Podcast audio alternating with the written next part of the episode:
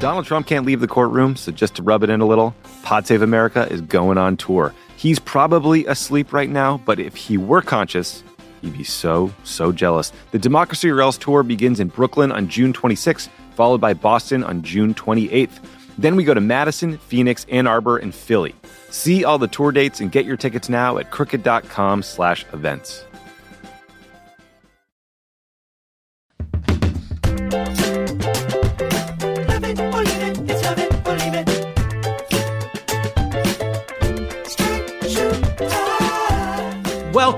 To Love It or Leave It, Vax to the Future. I got my second Fauci ouchie, sure I felt a little slouchy. I took a nap and I woke up somewhere else.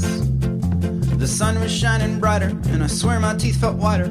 I don't know how to stop worrying about my health. Now it's two weeks later. My face is free like a burger side of French fried potatoes. And I've been aching for this feeling ever since the world started reeling. When I pictured the end, I didn't picture this before. It's always better now's no time to reminisce. We're going vax, vax, vax to the future. Vax, vax, vax to the future. I'll still mask up in a crowded place. I like to hide my frowny face when strangers are standing closer than my friends. Normal's never coming back, not after a year like that, but better beats bad 12 times out of 10. People will still get sick and die, I mean, that's a given. People been dying as long as they've been living, and I know nothing ever really ends. What something is depends upon when rivers change courses and rocks turn to sand. I know, I know, I understand. We're going facts, facts, facts to the future. Facts, facts, facts to the future. I'm lucky I live in a wealthy nation built through waves of immigration. Rising boats all lifted by the tide. Cause the homes those hopeful people left will have to live with extra death long after my side effects subside. As the corporations sit on their vaccines, like a dragon on a pile of gold whose eyes are all green. As the virus continues to spread and change, and its RNA proteins are rearranging to a pattern that finally does the trick conquers the vaccine and makes us all sick again. We're going vax, vax, vax to the future. Vax to the future. We're going vax. That incredible song was by the Messy Jacksons, a great band name, by the way. Really like that, the Messy Jacksons. If you want to make a Vax to the Future theme song, and they have been so good, and I am so grateful for all these incredible songs across virtually all genres, amazing, please send it to us at leaveit at crooked.com, leave it at crooked.com. Before we get to the show, on the next episode of Pod Save America, we're celebrating 500 episodes. We'll play fun games, take questions from listeners, and swap old stories, a few no one's heard before. Join in by subscribing to Pod Save America wherever you listen. It's very fun. It's a very fun episode. On the show this week, we have Ashley Parker, a White House reporter for the Washington Post, who joins to talk about where Biden stands on his overall agenda and what comes next. And we'll play a game with a listener examining the scare tactics used by Fox News and their, you know, ilk.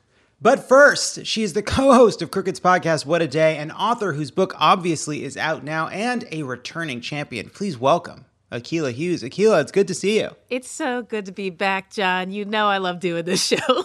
you know what? You make us beg you, you, and you're so busy. You never find. Thank you for making the time.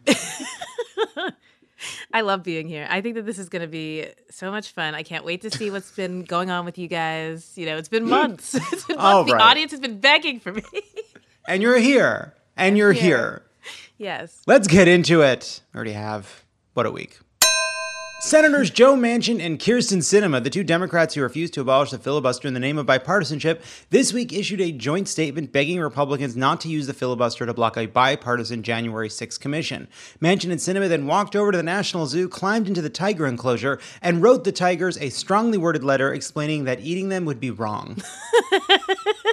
this would be so. Uh, they're the worst. I'm sorry. I know I'm supposed to be at least a little kind, but come on. Manchin released a follow up statement the next day saying there is no excuse for any Republican to vote against this commission since Democrats have agreed to everything they asked for. Manchin went on to say, I'm starting to have serious doubts about their commitment to the system they tried to overthrow. Uh, you know, Yeah. the. Uh, I'm not sympathetic in the sense that he deserves to be asked these questions endlessly. Um, uh, you know, he's not a professional tennis player. He needs to answer the questions. exactly. There's no there's no values at stake in professional tennis players saying no press, thank you. But for Joe Manchin, he needs to answer the questions. Uh, but he's asked all the time, and he and and he gave an answer. I think either today or well, this is we're recording this uh, Thursday, late late Thursday, either today or yesterday, where he said, uh, you know, I'm not going to change my mind. Uh, I'm not going to do this to the country. I'm not going to destroy the country. And it really reminded me of Tommy Lee Jones in No Country for Old Men. like there's this great scene, and it's like you you if you looked at Joe Manchin's words, you're like, hold on, Joe, Joe, hold on, hold on, Joe, Yeah, Joe, Joe, let's Joe. just take it apart. Okay, so you don't want to destroy the country. Agreed. We're all on the same page there. Yeah. This is a commission to try to understand the forces that tried to overthrow our government, ipso facto, destroy the country. Um, is there any lesson in that about how not investigating it in action might, in some sense, cause the kind of destruction that you're trying to avoid, and that in perhaps adhering to these kind of norms with a Republican opposition that is untethered from reality and the same norms you seek to defend might actually invite no, not fight, not not not keeping up. And it really does remind me of like that moment in No Country for Old Men where like Tommy Lee Jones, I think he's at a some sort of a greasy spoon in whatever part of the country that film takes place, Texas, and he has all the facts, he has all the information, but he can't wrap his mind around the darkness of the opposition. He can't truly understand what Javier Bardem is up to because he can't wrap his head around it. He can't allow it. His mm. life, his worldview, his experience won't give him, even though he has every piece of the puzzle, he just can't put those pieces together. And he's seen Javier's face before. Like how how Yes. can you see this man's face and not assume he's doing something messed up? He shows up in a movie, he's the villain. You're not gonna see him as everybody's hero. If the rule you followed, Bridget it is, of what use was the rule? There, you heard it. Mm-hmm. That's a great question. I mean, you know, I also feel like Joe Manchin is destroying the country. So like he can save it, quite frankly. you know, if I'm burning your house down, but I say I don't want to burn your house down, does it really matter? To play the analogy out, he is standing outside of the fire with a fire hose, asking the arsonist for permission to use the water. Yeah, when they say they don't want to, he thinks that's okay. That's okay. You know, I don't want to be the one to destroy the house. Y'all can keep destroying the house. I hate it here. Speaking of insurrectionists, Marjorie Taylor Greene, a botched painting restoration that learned to do CrossFit, has spent the last several days repeatedly comparing mask and vaccine mandates to the Holocaust. House Minority Leader Kevin McCarthy finally scolded her in a statement, but what's he going to do? Punish her? It's not like she said something crazy like Joe Biden won the election. That would have consequences. I like this one. I like this one, okay? I like it. I think that Marjorie is just so embarrassing. It's also like very late in the game to be like, and everything is the Holocaust. Of like, is this the right's answer to people saying everything is Hitler? Is that they're like, everything's actually the Holocaust? You weren't wrong. You know- it wasn't hyperbole. I just think that, you know, me wearing this gold star to get into a concert, that's what they were doing in the Holocaust. They were, they were just giving people gold stars for that reason. They weren't doing it you know, for any other in, in nefarious reason. It was all because people wanted to be safe at a concert, and that is her understanding. the school system in, in Georgia is really, really uh, having a bad day. I see that like reporters like go and like try to get her to clarify and like no she's not I don't want to hear more details from a stupid person, quite frankly. she's not not on the level here you know there are smart good people there are dumb good people. There are smart bad people. But there are also dumb bad people. And you know sometimes there's a reason to go back to a smart bad person your ted's cruz your mike's pompeo ask a follow-up. Sometimes they do clarify. Sometimes they do. But marjorie's taylor green they're not going to give you any kind of like uh, uh, um, reflection. I wouldn't worry about it. No need Yeah. for follow-ups That's right. I liked when Ted Cruz said, I understand why he said my wife was ugly, and I stand by saying nothing. I think that it makes sense. And that's what that silence was about. Back to you. back to you. All right, I'm about to. This is going to be what, what comes next is um, I would say is uh, uh um, questionable. All right? and I just want you to go into it with open eyes and open ears. I'll do my best. okay. Meanwhile, Gladys Sicknick, the mother of fallen Capitol Police Officer Brian Sicknick, requested a meeting with every single GOP senator to push them to support the commission. Think of what Republicans have put this woman through. No one should have to lose a son and then meet Ted Cruz. I don't think so. I, don't know. you, you're not brave I enough. don't think so. you're not brave enough to I leave don't it in. know. Leave it in, John. It's true. Listen, Too glib, maybe. you know, What do you think? I think you should leave it in, and here's why. Okay, the people of Texas, some people froze to death this year, and their families were offered a meeting with Ted Cruz. It is a bad consolation for anything. I never want to meet him. He's worse than death. okay. Akilah went on the record saying it. So All right. Well, you know, send your comments to Akilah. I had to cut it. We're leaving it in on her account. Mm-hmm. Also, I this think week. you should leave the rating on Love It or Leave It Not on What. No, here's what I want. I want five stars on Love It or Leave It, and I want angry tweets at Akilah. That's the rule. That's what we're doing. Fine, Don't fine. no angry tweets at Akilah. She gets plenty. All right. She knows how to really stir the pot. All right. She doesn't need help. Also, this week, there's been renewed debate over hypothesis that COVID 19 leaked from a Wuhan laboratory because a group of prominent virologists published a letter in the journal Science calling for it to be seriously examined. It's worth noting the letter does not say that the virus leaked from a lab. The letter asks for a dispassionate, science based discourse on this difficult but important issue, which is like, okay. hey, Yeah. scientists are like, hey, hey, Twitter, listen. We're gonna try something. You hear me? In the back, listen, Twitter, all of you, you animals. We're gonna have a dispa- I said dispassionate, science-based discourse. Dispassionate. No, no, no, no, no. No, that that's not it. No, that's a no on a. Di- it's a difficult but important issue. Dispassionate.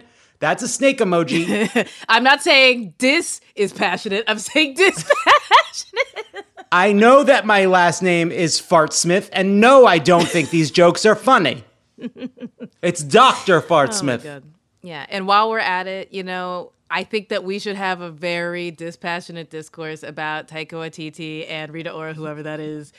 Um, I don't think we should have conjecture or questions about the relationships, the thruple, quadruple, or fifuffle that is in the photos. Uh, I've let that tube in the lazy river go by. I'm on it. I'm on it waving. like, take a single, y'all.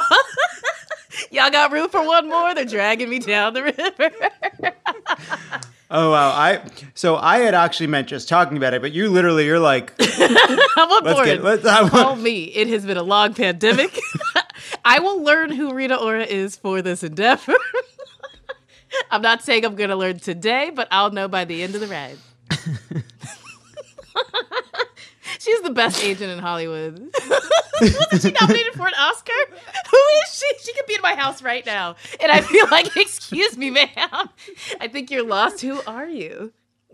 what do you do? she's like, I'm Rita Ora. We've met several times. not only am I not only am I famous, you and I, Akilah, have met. I am Rita Ora, and we have met. We were on a bachelorette party together. Yeah. We spent three days in Nashville together.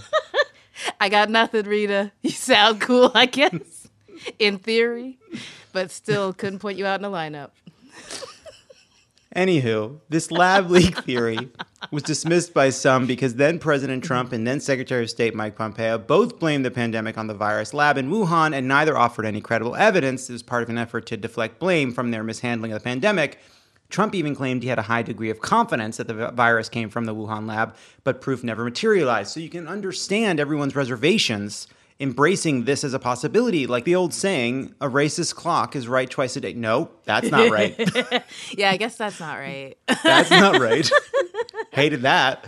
But like what's funny about like I find this like this whole conversation like very silly because I do think there were some people who are like, it's misinformation, and then there were some people who said uh, liberals can't handle that this is from a lab. And I think actually most people were like, I don't fucking know. And honestly, right now, it doesn't really matter because it's not in the Wuhan lab anymore. Yeah. If that's where it came from, it's fucking everywhere. Yeah. And you're calling it the China virus, not for any purpose of helping us understand our situation, but to deflect blame. And pardon me. Mm-hmm.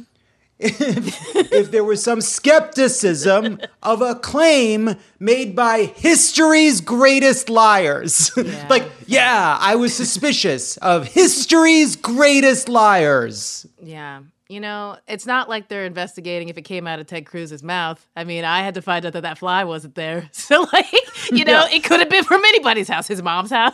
We don't know. Let Yeah. us know when you know. That's where I'm at as a news person. When they find out, give me a ring. Yeah. Great. We don't know yet where the virus came from. We now do know, we have confirmed that the fly did not go into Ted Cruz's mouth. That's false. That's misinformation. That's left wing propaganda. Yeah. I don't know where COVID came from, but I know where it went. I can point to several places it's been. So if you need me, I was a witness. Right. Fuck. Uh.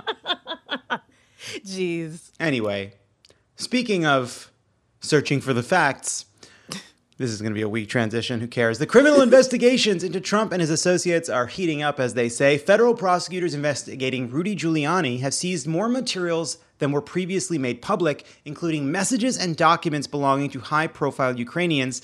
The reason we know about this, Akilah, is that the prosecutors fucked up the redactions. No. It's an accident. we found out some information by mistake, which I love because it's a legal fuck up. And as the saying goes, in order to catch a Giuliani, one must become a Giuliani.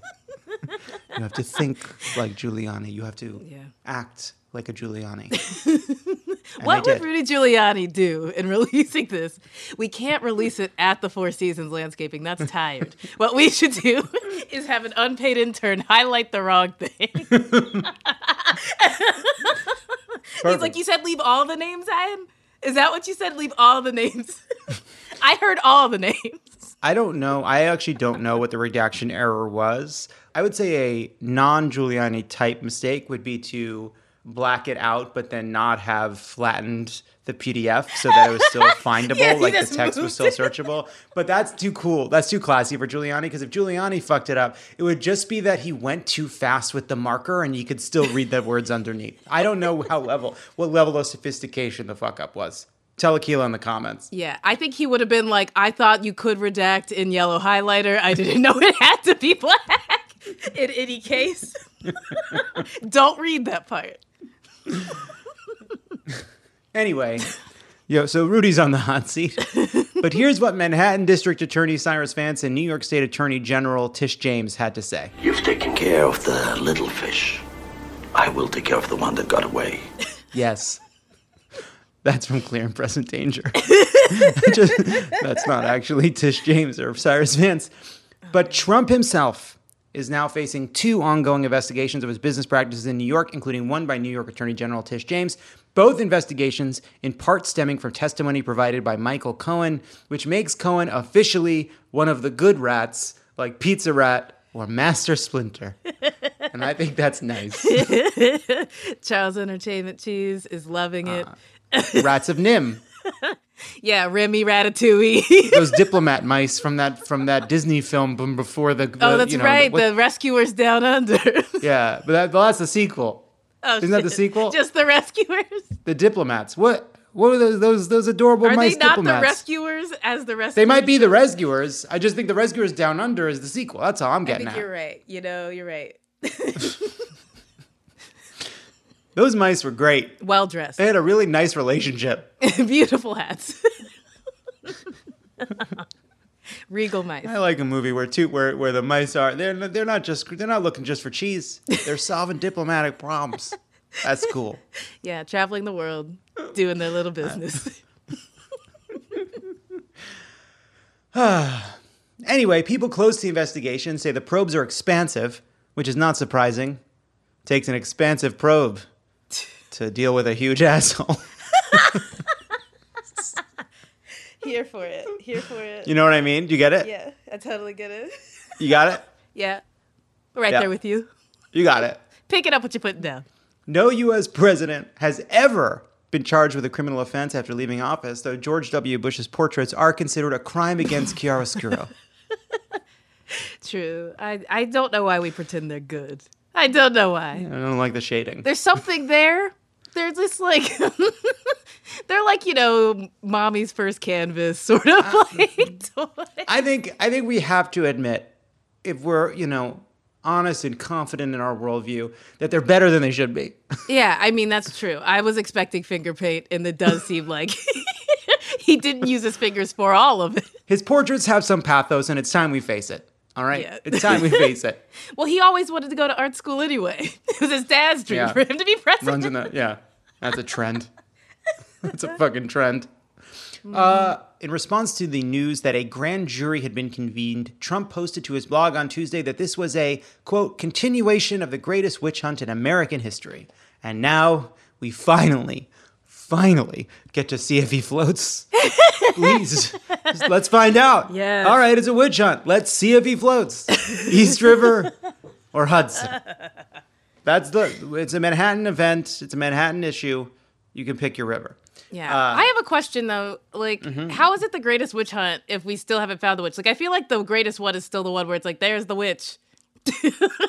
like, it has to conclude, right?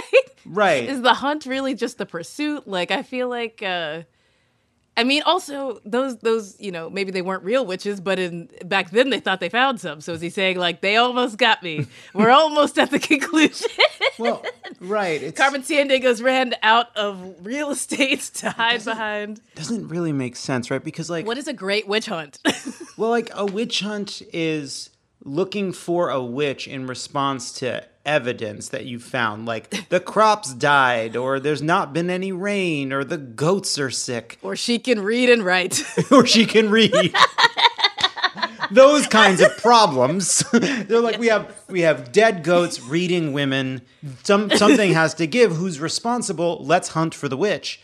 We know who Trump is. yeah, we're looking at his actual files.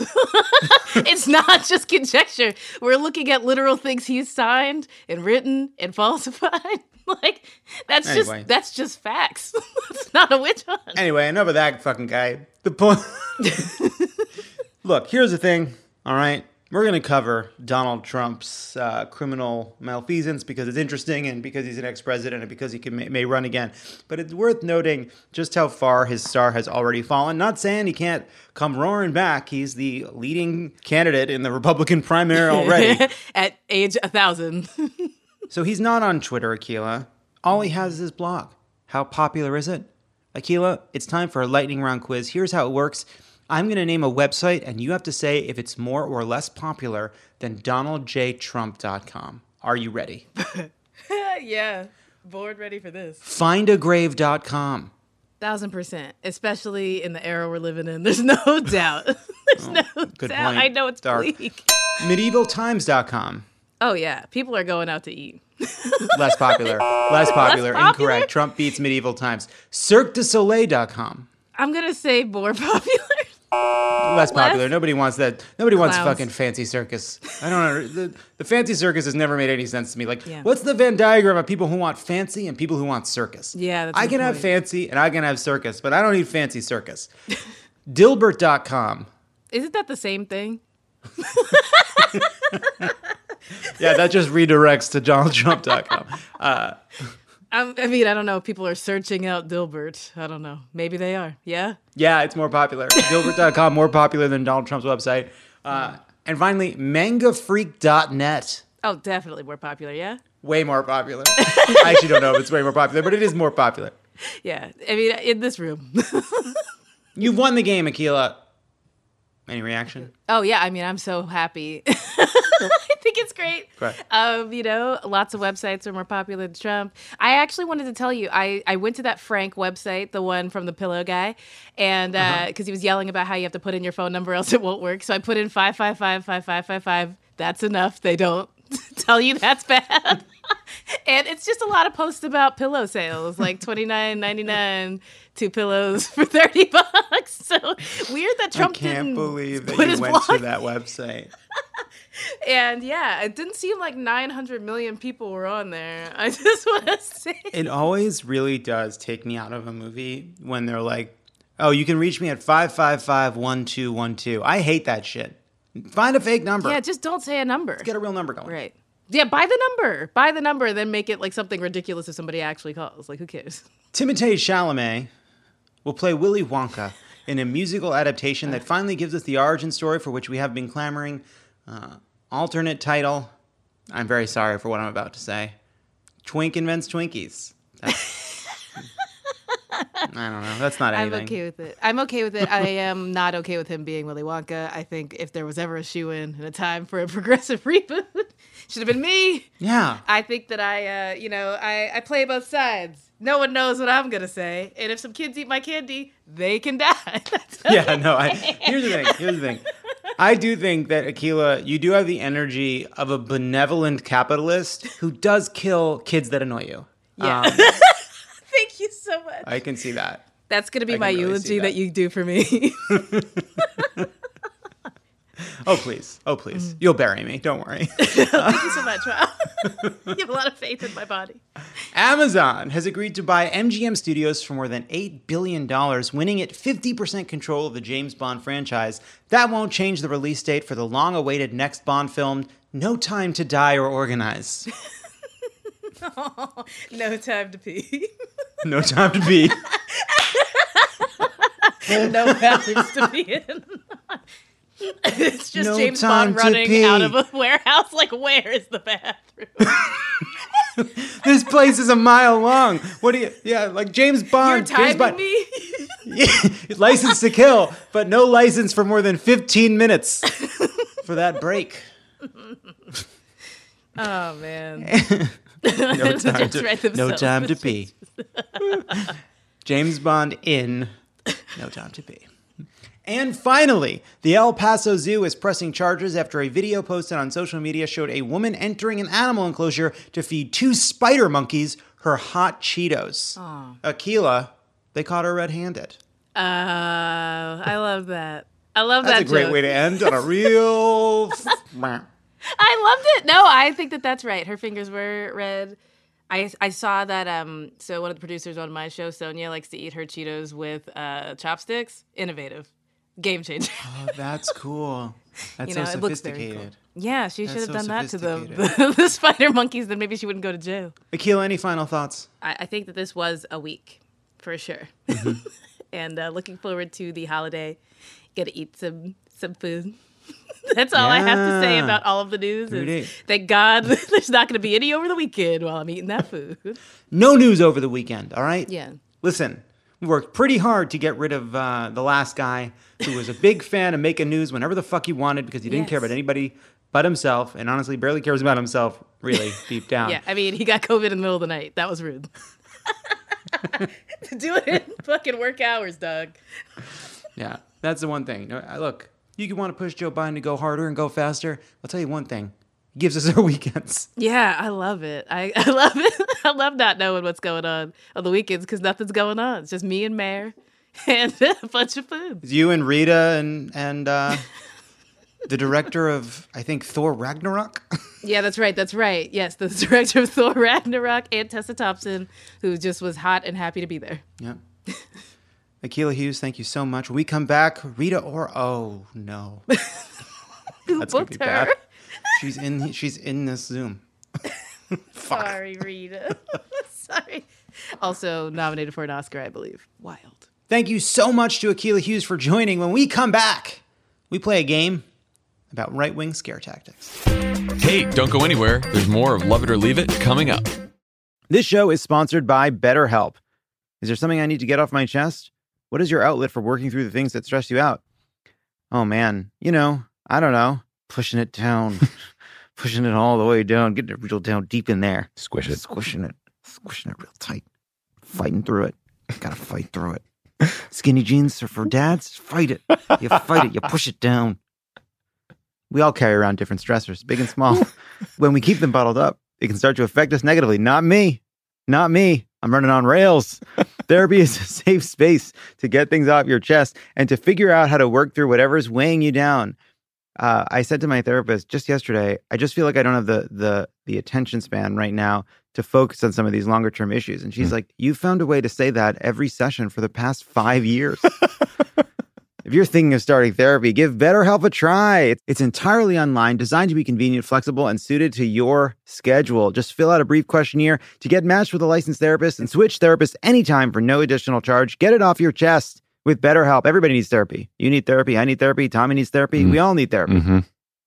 Visit betterhelp.com slash love it today to get 10% off your first month. That's betterhelp, H-E-L-P dot com slash love it.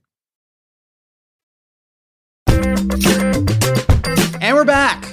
Scare tactics. A tool as old as time. Recently, red meat was under attack. How could liberals take away an American staple like hamburgers? Biden was going to limit us to one burger per month in the name of climate change. It was completely fabricated, but Texas's own Greg Abbott jumped on Twitter to let us know it wasn't going to happen in Texas because it wasn't going to happen anywhere. It was bullshit. Because some of these scare tactics are so ridiculous, we don't believe you'll be able to tell what they've really said from what we've made up in a game we're calling with Fox and Friends like these. Here to play is Chase. Hi, Chase. Hey, Jon, how are you? I'm great. How are you doing, Chase? I'm doing great. It's great to be here in Austin. You're in Texas. I could tell because your shirt says Texas. I had to rep my hook and horns. Hook and horns. How is Austin doing? I cannot wait for uh, all these legislators to leave our city to uh, stop making the really dumb laws that they have just cannot stop passing. It's just an endless stupidity parade that is happening around the corner from my apartment, and I am ready for them to leave. It is very frustrating that Austin, this bastion of progressivism, of weirdness, of people who uh, are not right wing lunatics, has the capital where they're making all these laws, and that Austin itself has been gerrymandered so that Austin is carved up into little bits and they have to vote for all these Republican members. It's weird. I actually went and visited DC a couple years ago, and I called Lloyd Doggett to let him know that I was a constituent. And he said, No, I wasn't. and I was like, Well, not him, his staff. And I'm like, No, I am. I live two blocks away from a different district, and his map and his uh, office was incorrect. Wow. Interesting. Yeah, no, that's just how bad it is. So, Chase, I'm going to read a scare tactic, and you have to decide whether it is made up by us or something Fox or one of its, you know, similar things really used. Are you ready? Yes. Suggested that a fist bump between Barack and Michelle Obama could be interpreted as a terrorist fist jab. I definitely remember fist bumps being something, but I, I want to say that's false. It's true. Play the clip. A fist bump, a pound, a terrorist fist jab? That's right. They really said it was a terrorist fist jab. Next scare tactic. They claim that in Joe Biden's America, children would be jailed for running unlicensed lemonade stands. I mean, that's going to have to be true because I feel like I have heard people talk about that all the time that there is these city bureaucrats ready to get every unlicensed uh, lemonade stand. You know what? I think you're probably right. It's we didn't find evidence of it, but I'm sure it's happened. I'm giving it to you even though we're calling it false. Next, they straight up lied that the reason Obama didn't meet with Israel was because he was busy meeting with a man dressed as a pirate. You know, that's going to be true. That has to be true. That is true. Roll the clip. The White House doesn't even have time to meet with Israel, but the president got a private sit down with a pirate yesterday in the Oval Office. Sorry, Bibi.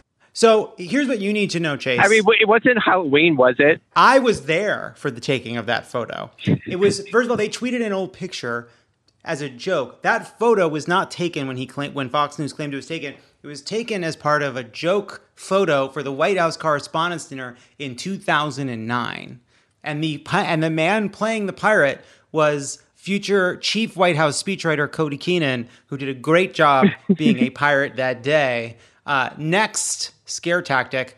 They told Americans that, that we should be afraid because Greta Thunberg is tween Hitler. I mean, that has to be true. False. I made it up. You made that? No. I made up tween Hitler. There's so many right wing trolls who have taken her and put those little like mustaches on Twitter. And I thought for sure one of those would have made their way because that's the kind of fact checking they're doing there. All right. Well, you know what? I understand your logic. Incorrect. Next scare tactic. They suggested that wearing two masks deprives the body of oxygen, leading to hypercapnia. I mean, I'm pretty sure they were saying that about one mask. I don't know what hypercastria is, so Neither maybe that is the the false part. No, you got it. You got it. It's true. I mean, there's no downside to wearing two masks. What about oxygen or hypercapnia from getting too much carbon dioxide in your blood? Tucker was worried about hypercapnia, whatever that is. Next scare tactic, they declare that Elmo is a tool of the homosexual agenda. I mean, I hear about the Sesame Street and the Spur Ernie, so I'm gonna go with truth. False. We made it up. We made it up, Chase. Next, if Batman was alive today, liberals would defund him. They're not wrong if that is true. I, I don't think that vigilante justice is something that we should be encouraging. um, You know, it's actually a good point. they would think that vigilante justice is a good thing, which is ridiculous. We shouldn't be doing it. So I would defund Batman. I'm gonna say it's true, and one of the few times they're correct. They should claim it because we would defund Batman. I don't want some We would billionaire Batman. out there pummeling people. I also want to do a wealth tax. So, like, is that defunding him? I'm all good with that as well. Bruce Wayne has too much money. I don't want one rich guy to have a fucking flying machine. I want everybody to have enough. I'd rather like tax him and then have enough social workers to actually respond to the stuff that the cops do. Like, so defund Bruce Wayne, fund everything else. It's the right belief. Defund Bruce Wayne. Chase, we're going to have to. I just think that that is a t shirt that has to probably happen now. I'm not even kidding. Somebody, somebody make a note. I'll remember it. Next scare tactic. They claim that COVID restrictions were really about conditioning the public to accept draconian climate change lockdowns. Um, you know, I'm going to say that that is probably true. You got it. Let's roll the clip. Urban design can reduce the average city dweller's carbon footprint by shaping lifestyle choices and influencing day to day behavior. In other words, a lockdown of another kind, this time in the name of climate. Wow. You got it. That is some wild shit. And finally, Chase, they said that an inclusive rainbow colored Lego playset was in fact racist and the opposite of Martin Luther King's dream for America. I'm going to go with with false because I don't even think they're that dumb to see the rainbow and think racism. They would go straight to the homophobia, but I am prepared to be proved very wrong. In fact, you are wrong, Chase. You're right. You're wrong. Let's roll the clip. This is Lego's newest line of diversity toys. This separation to color coding, living up to every stereotype from hairstyle to skin color, looks like it could have been designed by David Duke. This is the opposite of Martin Luther King's dream for America. Chase is shaking his head. There's there's just a lot of leaps in logic there that I hope they did some stretching because um, I I've never and it's been bad for me, so I don't know what they're up to. Great. Well, Chase, you've won the game. Great job. Thank you. Thank you to Chase for joining. When we come back, I talk to Ashley Parker about her reporting on the Biden White House and where we stand on the Biden agenda. Hey, don't go anywhere. There's more of Love It or Leave It coming up. All right, people, we all know the stakes of the 2024 election are high, whether it's keeping the Senate, taking back the House, or stopping Republicans at the state level. If you're ready to make a real difference, sign up for Vote Save America's 2024 volunteer program. And just to make it interesting, we're pitting you against each other. Vote Save America will sort you onto a team, east or west, and you'll compete with a community of other volunteers to maximize your impact on the ground with opportunities tailored to you and the causes you care about. The team with the highest volunteering stats could secure the biggest prize of all, the continuation of American democracy. Head to votesaveamerica.com slash 2024 now and get ready to organize or else. This message has been paid for by Vote Save America. You can learn more at votesaveamerica.com, and this ad has not been authorized by any candidate or candidates committee.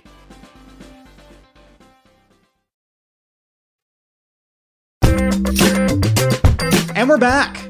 She is a Pulitzer Prize winning journalist and White House reporter for the Washington Post. Please welcome Ashley Parker. Ashley, it's good to see you. Yeah, good to see you too. So, you recently reported on Joe Biden's typical day, which obviously involves much less Twitter and Fox News than uh, the previous occupant uh, of his uh, house and job. But did anything strike you as interesting or noteworthy about a typical Biden day? Yeah, a couple things. I mean, one, and this is not, as you well know, this is not specific um, to Biden necessarily, but just how scripted the day of any president is. Um, that you know we get the public schedule and the thing that made me kind of think to do this story was that president biden he was holding up um, a note card that he carries with him that tracks the number of COVID deaths. And on the back, he inadvertently flashed a glimpse of his private schedule. And there was nothing scandalous about it, but it was still fascinating to see that basically from when he wakes up in the morning to when he returns in the residence, every moment is scripted down to, you know, hold time for a meeting with your chief of staff, tape a video with your wife. So that's what kind of made me want to look into the story. Crush your lats. Basically, yeah. And he does, we did learn he does lift weights. So there is that. Mhm. And, and then also how much, and again, this is you not, not unique to him, but how much of a president's life is in a bubble. And it is doubly in a bubble for someone like Joe Biden, who became president during a, a deadly pandemic and is respecting basic public health protocols. So that was all interesting. And then sort of the more fun stuff that was interesting to me. I mean, I don't know, it's not particularly meaningful or significant, but you know, he likes orange Gatorade. Uh, as a fan of blue Gatorade myself, that was just interesting. Um, Okay. and also that he's kind of an Apple News guy and a car and driver guy, especially the Apple News I thought was fascinating, and that he's always kind of plying aides with these little tidbits you pick up on Apple News, like this is the oldest woman in Japan. Um, I, I thought was just kind of a, a fun detail compared to Trump's reading habits and frankly Obama's reading habits. That's just non-political grandpa stuff. Sending a sending an Apple News link for the oldest person in Japan, that's grandpa stuff. It does feel like it's obviously different than Barack Obama's way of doing things, different than George W. Bush's way of doing things, but it is just going back to how presidents do a day, right? It's pretty well scripted. Meetings are very short. His t- the time of the president is incredibly valuable. Um, but what's interesting in just reading the piece is, you know, what you describe is like a really steady White House, even a bit boring in how the day to day operates, but it's also the most ambitious agenda of any administration in modern American history that he sort of has gotten back to like, let's not, you know, it's no late night news. The lid comes early. Things are predictable. And yet, at the core of it is this incredible ambition. How do you see that playing out in the day to day workings of this White House? He's, it's both like politics is boring again, and yet the goals are anything but.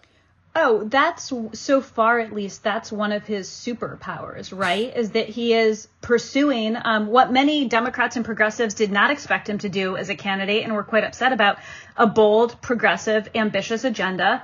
So far, he's been quite successful, but because, and this has nothing to do with his day, but because sort of in tone and demeanor and just kind of core muscle memory of who he is, a creature of the Senate and a deal maker and someone who really values across the aisle relationships, he doesn't come off as any of that. And you've seen Republicans really struggle to paint him as a socialist and a radical, um, and it just doesn't hold, right? Ted Cruz at one point, I think, tweeted it, it, it wasn't catchy, so it died off. But, you know, he's boring but radical. But Joe Biden does have this sort of like friendly socialist next door vibe that makes it very hard, much to their chagrin, for Republicans to successfully demonize him. I also just I, I found it really nice that he just sometimes offers Chris Coons a ride home to Delaware. Just like, hey, hey like I'm heading north if you want to uh, hop in to Marine One. It was it, yeah, it was so sweet, and I also felt sad that it like didn't actually work out. So maybe Coons will get that another time. Um, in the you know the piece you talk about the ways in which he keeps touch with a lot of his Senate colleagues, with his family, with just like he likes to have a personal connection to people, but.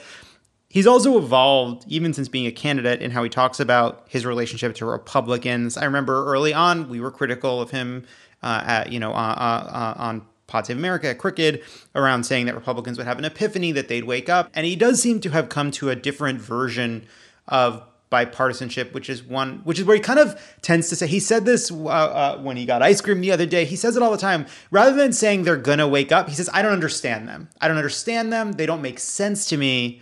Uh, but I'm going to define bipartisanship as what the country wants, broad support in the country. How does that work in terms of his person to person relationship to Republicans in the Senate? Does he still talk to them? Like on infrastructure, for example, like how involved is he? How much is he tending those relationships? Yeah, and, and just briefly, one thing you mentioned in what we did a story on was sort of, again, this really creative way of redefining bipartisanship, right? That it's not actually lawmakers, you know, senators and House Republicans, bipartisanship. You know, the, the Biden people say that the American Rescue Plan, which passed with not a single Republican vote, is a huge bipartisan success because Republican mayors like it, Republican governors like it, re- some Republican voters like it, right? Local Republican officials like it. That is their definition. I talked to Anita Dunn, a senior Biden administration official, who basically said, when you open up the dictionary next to bipartisan, you know, it doesn't say, you know, two Republican senators, which is technically true, but that is how most people, at least in Washington, conceived of bipartisanship. Um, and the way in which it's changed, I mean, you see, it's interesting because he still, again, is a creature of the Senate, is someone who does believe in relationships and does believe you can't question a, a person's motives or impugn them. He he is still he and his team are still reaching out to Republican lawmakers, but sort of like the rub is they are operating very much on parallel tracks. So even with the COVID relief package, they were talking to Republicans, reaching out to them, all while simultaneously setting the stage to pass it through reconciliation with no Republican votes. They've been very clear that they're very much doing that on infrastructure as well. They're going to have the conversations, they're going to talk about pay fors, they're going to talk about hard infrastructure like road and bridges, and then they're totally prepared to try to push it through if they can't get traditional bipartisan support with no Republican votes. And going back to what we talked about before, how he is sort of just so friendly and affable and grandpa like, it's interesting to hear Republicans talk about this because you have Republicans, none of them, and this is much to the frustration of their staffs, but a lot of them can't believe that the Joe Biden they know and they worked within the Senate would ever do this, right? So you have them saying like we had a great meeting with the president and now it seems like he's just being led astray by his staff. Mm-hmm. And you know there there is sort of like a, a political smartness to that because it gets into who's really in control, who's wagging the dog, all of that. Um, they also also realize they can't demonize Joe Biden, but maybe they right. can demonize. It's an admission. It's an admission. Yeah, you know, like, like, the they don't know what to horrible socialists around him. Right. But it genuinely, but the, all that said, it genuinely also seems born from a place of like Senator Susan Collins cannot imagine a world in which Joe Biden does not take her concerns seriously, right? Um, and just will not accept that version of Joe Biden, which, which is how he's behaving right now. Um, you know, you brought up infrastructure, and obviously the idea of doing it without Republicans means total unanimity amongst the Democrats. As somebody on the outside, we are vexed by Joe Manchin and Kyrsten Sinema. It is, you know, Democrats worked incredibly hard to win both the House and the Senate and to win the White House, and now 48 Democrats can want something. It doesn't matter. It's incredibly frustrating. What is the inside game on Joe Manchin and Kyrsten Sinema? Like, what are the carrots? What are the sticks? Like, what is that dynamic like between the White House and those two filibuster holdouts? It's tricky, and some people, when you, especially report, you know, congressional reporters, when they try to figure out what is Joe Manchin's end game, right? It, it often doesn't feel like what people always attribute to Schumer or McConnell of like five dimensional chess, right? It's like he's answering a question in that moment or has a position in that moment that doesn't then sort of like tick through all the other factors and inputs and, and what it means, right? So it's like he has said on the Voting Rights Act, he's not necessarily a supporter because he thinks something like that should require bipartisan support, right? So so he's a no, technically, basically. Mm-hmm. But but then the next question that doesn't seem to have a clear answer yet, right, is A, what gets him to a yes, but also well, what happens if it's very clear for whatever reasons that there never will be bipartisan support, right? Um, or there may be Joe Biden definition of bipartisan support out in the country, but there's certainly not going to be any Republican votes for it. Then what? Are you still a no, or do you change your position? Um, and it's incredibly maddening, I think, for fellow Democrats and also sometimes uh, for the congressional reporters who who cover him. Yeah, it's um, it's funny. I do see there's often this effort to, I think, like put narratives on top of Joe Manchin. Like you see this, I think, amongst uh, certain pundits, like, oh, this is the game Joe Manchin is playing to ultimately get to yes on infrastructure or to to limiting the filibuster in some way, as if like, as if there's like a three act structure here, as if like the filibuster reform is like Chekhov's gun on the mantle and he's eventually going to pull it down. But it does, I do think like, I think sometimes this is very, it's both frustrating, but also in some ways reassuring that like, yeah, there's ego. Um, yes, there's politics, but there does seem to be, I think he's reasoning through it poorly, but like real philosophical reasoning, real genuine concerns there that, that aren't receptive to traditional political pressure, that are actually about like persuasion. Like, do you feel that like some of this is just about genuine persuasion to the two of them? I think it's all of that. I think some of it is that, as you said, it's not this like well thought out play in three acts. I think it's also like, especially for Manchin,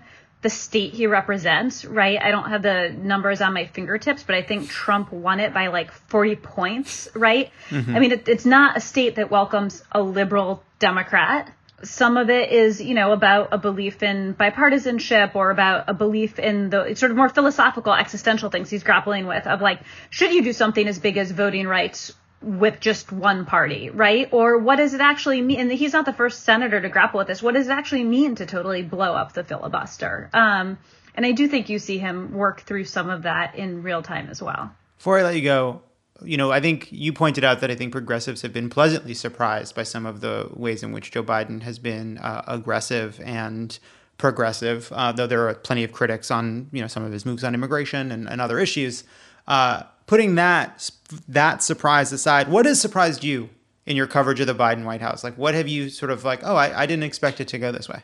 I mean, after covering four years of Trump and almost all of the Trump campaign, it just felt like I personally kind of had to realign myself in my expectations, right? And like there would be days when my workday would end and I was not like sprinting out of the newsroom to try to get home to get my toddler right before like the childcare clock ticked over. Um, and I had to kind of remind myself that like there's not actually anything wrong with that, right? Like in a normal world, you're maybe not working 19 hours a day and waking up at 5 a.m. to file off of tweets, right? And blowing up like every dinner and every family moment and like standing on the side of a soccer game, like calling Pence's chief of staff to try to understand what's going on. And even like I get text messages and calls from my mom because she doesn't see me on the front page every day, right? Because like I don't know, everything Trump did was a huge front page story and like the rhythms of a Biden White House are just different. So I had to kind of readjust to the fact that a normal human work life balance is actually something that's like totally acceptable for me um, Uh-huh. and maybe even aspirational and, and I should embrace. Um, and then also, I have been impressed so far by how much. This is not to say the Biden White House has done everything perfectly at all. Um, but his instincts again in getting the COVID relief package full on a lot of his big priorities on holding together a Democratic conference caucus that really does represent like a very robust progressive wing and people like Joe Manchin, um, and even you know pleasing activist like Black Lives Matters activists and George Floyd's family when nothing has happened on that legislation so far.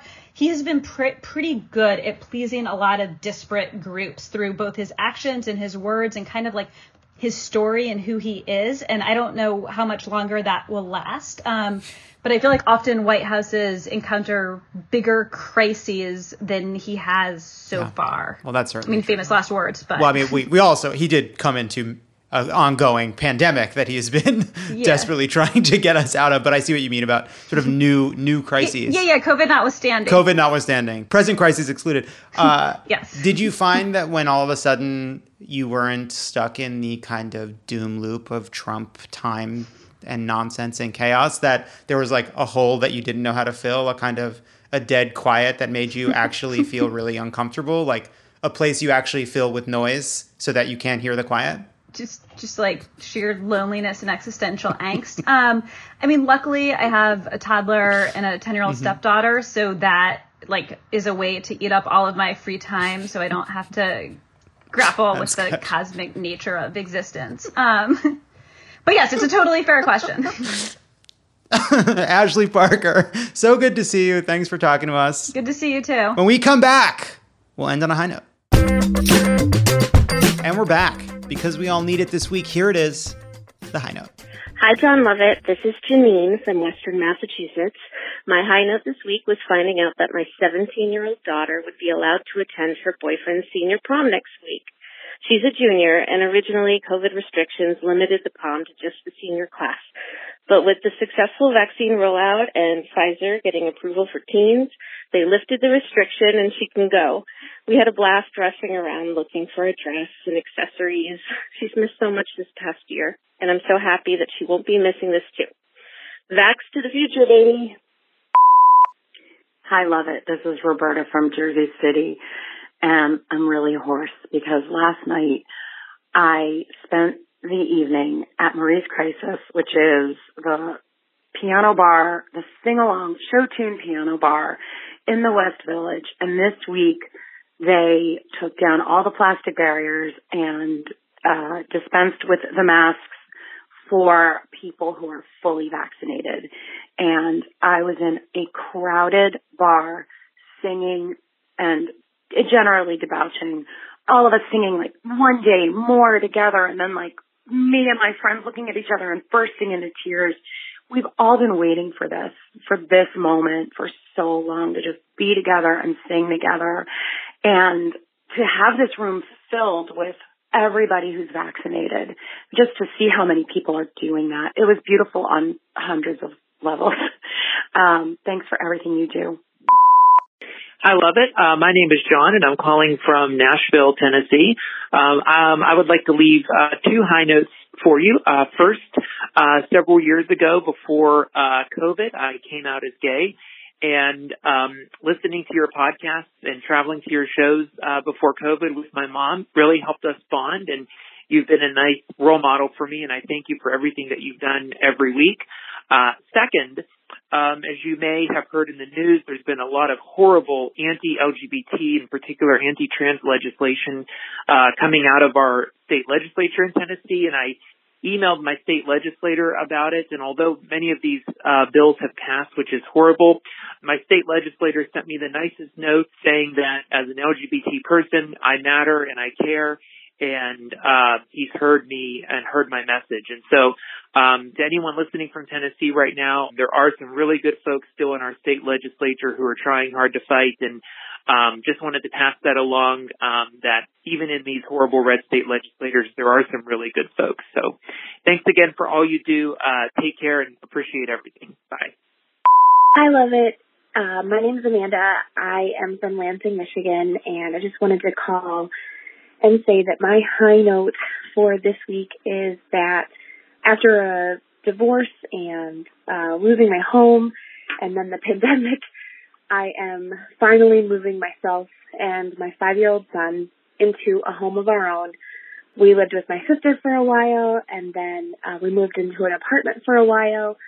And um, now this upcoming weekend, um, we get to live in a house that's just for the two of us. And I could not be more excited and more proud of myself for getting through everything.